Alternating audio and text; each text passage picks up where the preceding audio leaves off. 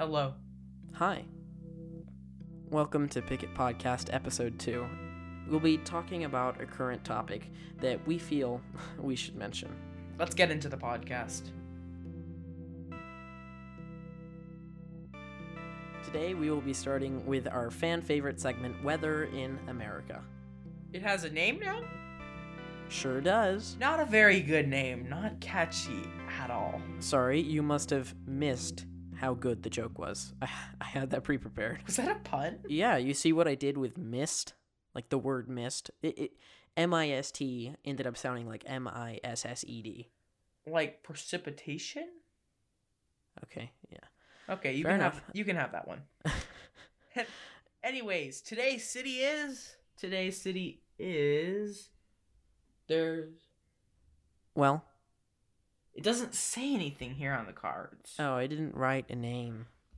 I guess we'll just do nowhere. Nowhere, Oklahoma, which is a real place. That exists? Yes, it does. In fact, it's an unincorporated community, uh, and it's home to a lovely stretch of shoreline on the Fort Cobb Reservoir. I conducted my super in depth analysis of their weather conditions on Monday of this week, and we post on Wednesdays. So, for those of you with time machines, look forward to possible snow on Monday and Tuesday, during which you should anticipate highs in the mid 40s and some dips into the low 30s. Hence, you know, the snow. For the rest of the week, get ready to spring into some more temperate conditions. Plenty of nice sun for your time inside. Okay. Oh, I see what you did with the spring one there. But uh do we need a whole epic written on weather? Yeah, the spring one was another pun. Put a lot, put way too much thought into that. Uh, well, I do have more. I Let's not let's talk- not let's not run the clock here. Okay, Okay, let's just jump into it. I, I I I have more, but Yeah, we're just not gonna we're gonna cut that one there. We're not gonna have a well, you It- said that last time, and it still ended up in the final Well, product. it's like two pages. Okay, I'm sorry. Okay. In today's episode, we will be breaking out the special episode card for a whole installment on a current topic. Today's topic, you know it all too well if you haven't been living under a rock. It's drumroll coronavirus. Yes, a pandemic which has changed lives all over the world, not just America. But in the lens of this podcast, we'll be concentrating on the US. We've been devastated in recent weeks. Over 6.6 million Americans now have to file for unemployment just to make ends meet. And hundreds of thousands in the States have already suffered the effects of this deadly illness. So I would say it's safe to say that all Americans pretty much have been impacted in one way or another. Well, without a doubt. I mean, school closures, um, working from home, from f- home. work from home. Daily life has been changed uh, until further notice, and it's it's placed people's people's lives upside down. So everyone knows what it is and the health risks. So we won't be talking about that today. But if you really want to know about that, you can go to the CDC's website or coronavirus.gov. Uh, but a view we want to talk about is how this has drastically altered the chains and systems in smaller areas of life and governance, and how that's moving into a bigger level of our whole country. Things that impact everyone from Tennessee to Tahoe. Mm-hmm. And and and Jake and I wanted to wanted to interview someone on this. On, on this subject, someone who would be able to give us a better understanding. So, we were given the tremendous opportunity of speaking with someone very important in a local government in the state of California. Well, yeah, we got the chance to speak with the supervisor of Monterey County's 5th District. The region has seen a limited number of cases relative to its population.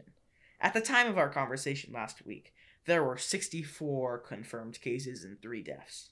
Yeah, and I'm, I think that's changed since then. You, a- great resource for tracking county level coronavirus cases uh, live is is the John Hopkins website. Yeah. That that's very useful, and and there there's a myriad of others, but you know that one's a good one to to look for. Most data comes from that one, and you're looking at like different news things. Most of their data comes from those. Mm-hmm. Uh, let's cut right into it. We'll let her introduce herself. My name is Mary Adams, and I am the 5th District Supervisor for Monterey County. We asked her for perspective on the current status of corona patients in and around her region. People say that it's one of the reasons, of course, that the numbers are low throughout California, I think, are because there um, are not as many people being tested. But more importantly, I think it's because, particularly as I see it here in Monterey County, we really are following the rules. You know, we really are keeping the distance and staying in. And I think the county itself has made some pretty bold moves to um, help people follow that rule. She makes a very good point. There's a lot of difficulties surrounding exactly how we can properly determine the number of affected individuals. States like California, which saw themselves at high risk for large coronavirus outbreaks and took immediate preventative action, are certainly seeing positive effects as a result. But our ramification from these stay at home orders on county and statewide is the severe economic impact on the service industry, a vital component of her county's economy. The two big driving forces in the uh, Monterey County economy are agribusiness and tourism. Both industries have been severely hit by the coronavirus. If you think about um, um, we'll talk about the, the tourism side since I think um, this is more your focus. Yeah. Um, there are so many businesses that have been impacted by the stay in place order and by the simple awareness of what it is that we're dealing with. So if you think of the numbers of people that we have who are employed in the hospitality industry here in our county, you'll see that many, many, many people are now unemployed we have record people who are going in to apply for unemployment insurance for um, to get unemployment uh, funding, which is great because the governor and I think uh, federally they have changed the rules so you can go in and apply for unemployment benefits and get them right away. In the past, there was a waiting period, I think, of three weeks, um, if I'm not mistaken. Mm-hmm. But now you can go in and apply and, and, get the funding right away, which is really critical. I believe um, one of the last numbers that I saw is um, it's something like we employ in the hospitality industry something like 25,000 people. And I would think that most of those people are now um, unemployed because it's very, very difficult for any of the restaurants to stay open or the bars, but it's primarily um, the restaurant and the hotels. All most of the big hotels are closed now, mm. um, and um, the you know so the immediate impact of uh, the coronavirus on um, the, the tourism industry are the numbers of people who are out of work. I mean, that is just a huge, huge issue for us. I think the longer term issue, though, is that it's going to take quite a while for our hospitality reputation to come back up so that people who may have been booking big conferences. That's really where a lot of the hotels make mm-hmm. their significant um, money in the big hotel, in the big conferences, rather than just you know people like us um, uh, going on a little vacation and spending a few nights. It's going to take um, the national businesses who tend to come here for conferences a long time before they're ready to come back and um, and stay at the hotels again. And I say that because if you look at it, our county is simply um, one of the most wonderful places to be able to come and visit. Mm-hmm. Um, but the, the people who come here come from all over the world, and that has completely stopped.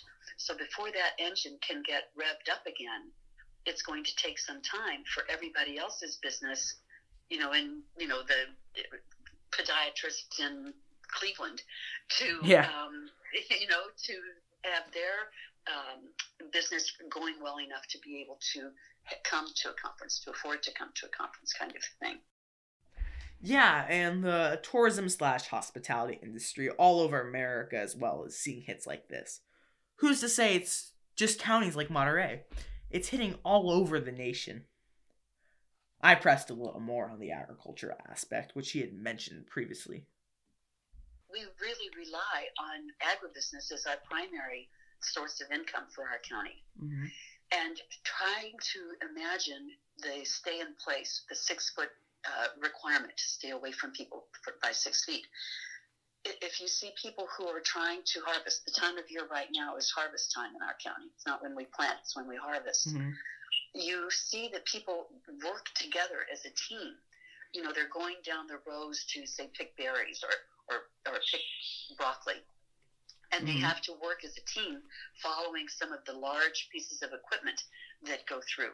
It, to try to stay six feet apart is very very difficult but they are making. I'm watching. Uh, we have an ag uh, uh, commissioner, uh, agricultural commissioner, that uh, Mhm. gives briefings to us uh, uh, from the as a board of supervisor. I, I get to hear these, and he's really doing a great job of staying in touch with the. Um, the owners of the companies, essentially, who have the workers in the field to make sure that those workers are being protected. And they're coming up with some pretty creative ways to be able to ensure that they we can get the harvesting done, but that the workers are not put at risk. So um, again, I think for our county, we uh, you know we feed the world through Yeah. the um, through the agribusiness that we have here, and it's almost like a responsibility that Mhm. we have to be able to ensure that we can continue to do that but we cannot do it at the um, at the health health risk of the people who are workers. She elaborated. They have additional water stations so that people are able to wash their hands far more regularly, and they've got a lot of you know hand sanitizers, and um, you know everybody's wearing masks, that sort of Mhm. thing. Masks. What a precious resource these days. That's why I wanted to ask her about the kinds of supplies they're receiving and maintaining on the county level. Are these smaller communities going to be able to take care of their populations should things take a turn for the worse with this pandemic? Well, you know, of course, the county uh, has a very large hospital, Natividad Hospital, and a very, very big um, uh, health department as well, with lots of clinics. So Mhm. those um, those areas are we've done a pretty good job over the over time to ensure that we have uh, we are prepared for an emergency.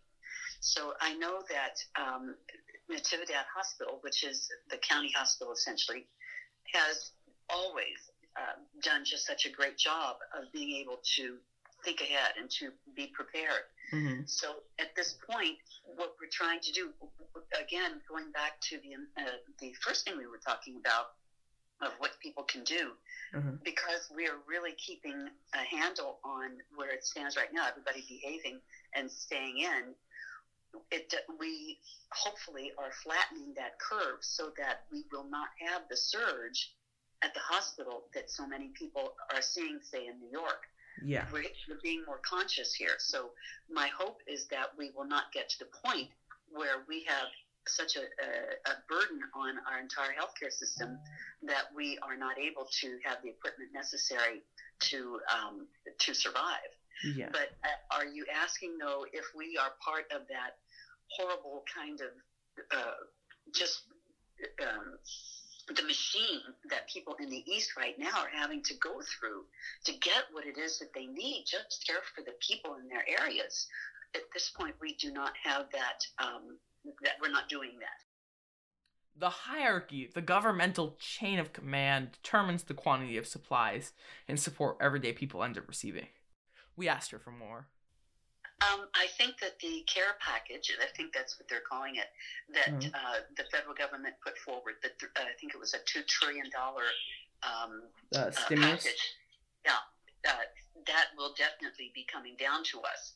Um, but our county, because we are, um, you know, we're kind of low on the pecking order in a certain sense. Yeah. We will not end up getting nearly what some of the other um, bigger areas will get. Um, I think I'm looking for a number. There was um, th- this one package that, that I know that came through. I think we're only going to end up getting something like, you know, a, five, a half million dollars.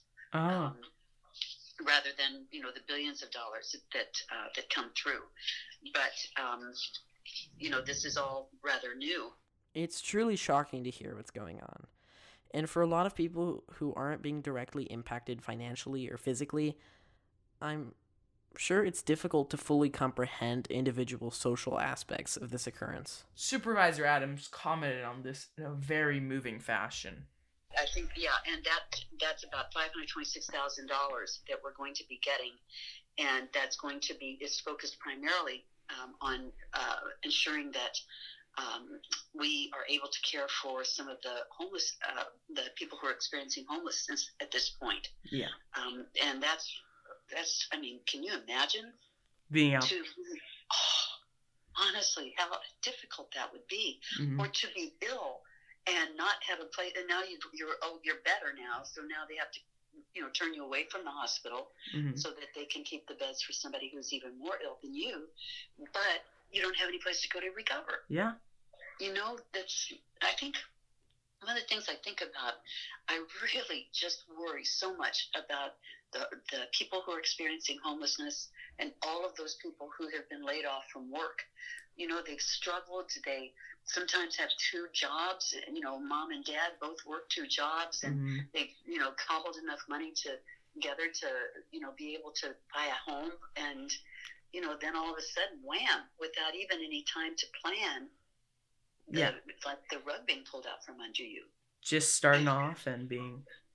yeah Put yeah, into and situation. doing everything right you know doing everything right and you know then here you are without any backup plan it's really tough hmm really tough Like Supervisor Adams said, many of these people did everything right. It's a terrible situation, a disaster for hardworking Americans who just can't catch a break. Without a doubt, what's taken place will have a long lasting impact on the society and governance of the nation.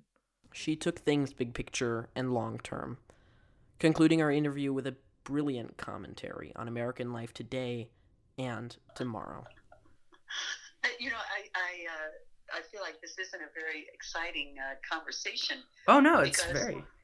Well, thanks, but I, you know, I think that all of us, every single solitary one of us, is going through this for the first time. Yeah. And you know, you try to think of what, you know, what do we know? You know, there's no, we can't look back on experience Yeah. and be able to um, figure out the next steps. And I, I really worry too that we might become cavalier. That you know, oh wow, look, Monterey County, we only have 64 cases. This is great. Yeah.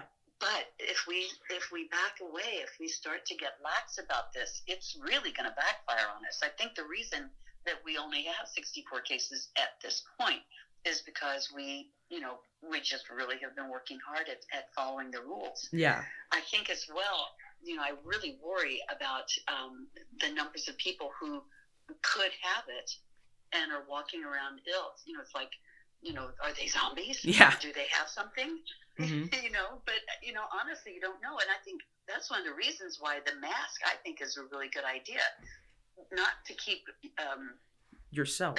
not to keep, to keep, yeah, to keep so that you don't spread it. Not Uh-huh. that you don't get it, but that you don't spread it. I think uh, is one of the things that's you know important about uh, doing a mask. I Uh-huh. my my little circle is pretty small, and um, it includes two women who have breast or going through breast cancer right Oh. now, and a 98 year old.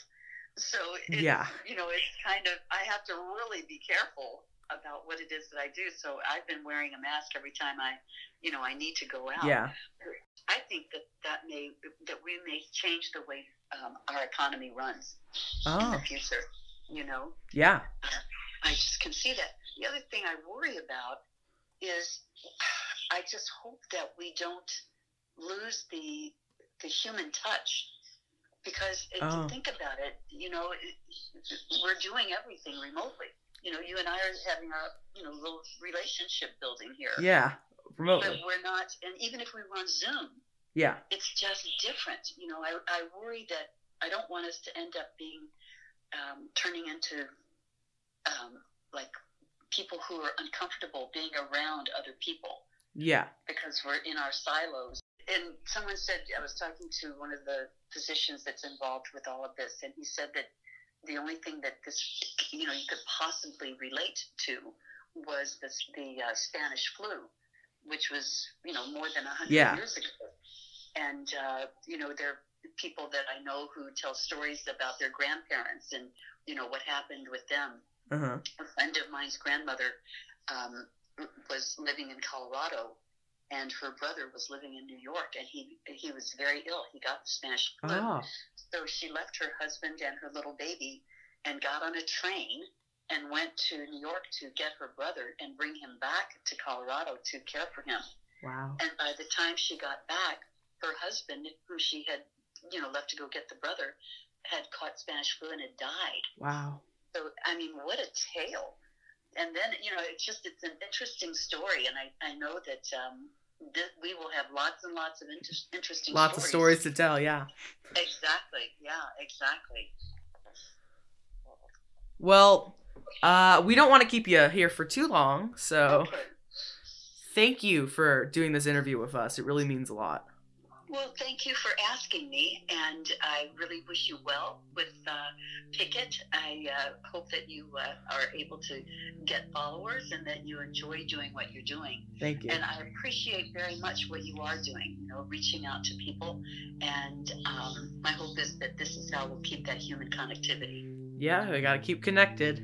That's it. All right. Thank you. Okay, thanks. All right. Bye bye. Have a good day.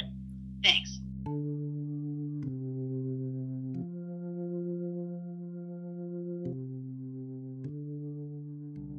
Was a truly inspiring interview.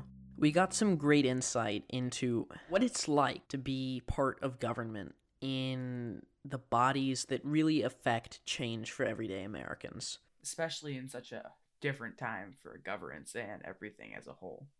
Yeah, coronavirus is certainly testing our leaders and it's it's demonstrating the importance of understanding the roles which regional members of our government play in sustaining our condition and ensuring that we can live happy and healthy lives.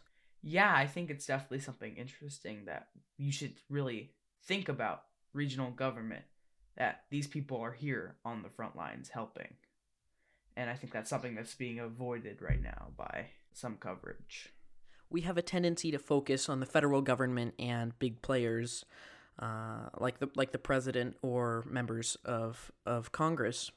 Um, but uh, it's it's people like Supervisor Adams that that really have uh, a lot of a lot of sway in how we respond as a people to this to this crisis, and it's it, it's reassuring to know that there are people like Supervisor Adams fighting for us and working to secure our livelihood. Yeah. I mean, right now it's definitely an economic uncertainty for most people. Those are just uncertain times ahead of us. We don't know what waters we're about to trail. uh, Supervisor Adams did a very great job of I- expressing the nature of the impact of coronavirus and especially the massive effect it's going to foster upon members of the population who are at the margins uh, of the economy who are, are struggling to hang on by every paycheck. She made it she made it human. She, she made it personal and, and that's something that we really need to see more of in our political leaders. Yeah. It's exposing, it's not just exposing flaws in our system, as many people say, but exposing who's helping and who's here for us. Mm-hmm, mm-hmm.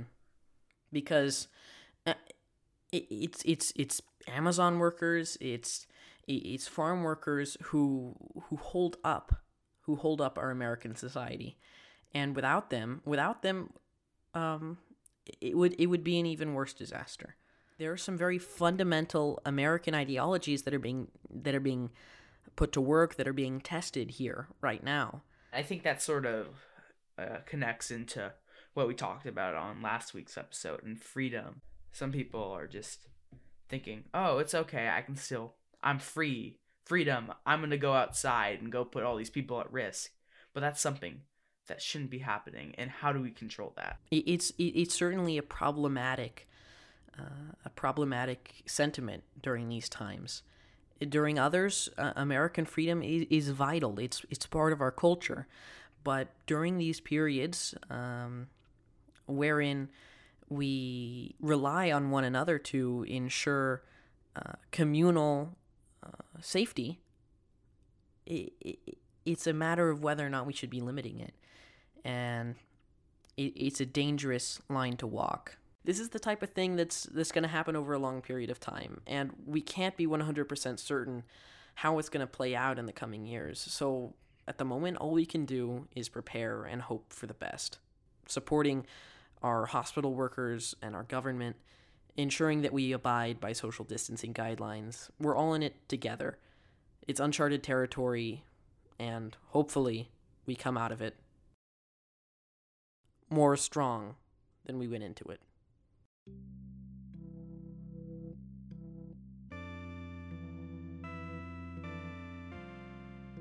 Well, that'll have to do it for today's special episode of the Picket Podcast. Also, uh, thank you to our guest today, Supervisor Mary Adams of the 5th District of Monterey County, for taking the time to talk to us about this issue.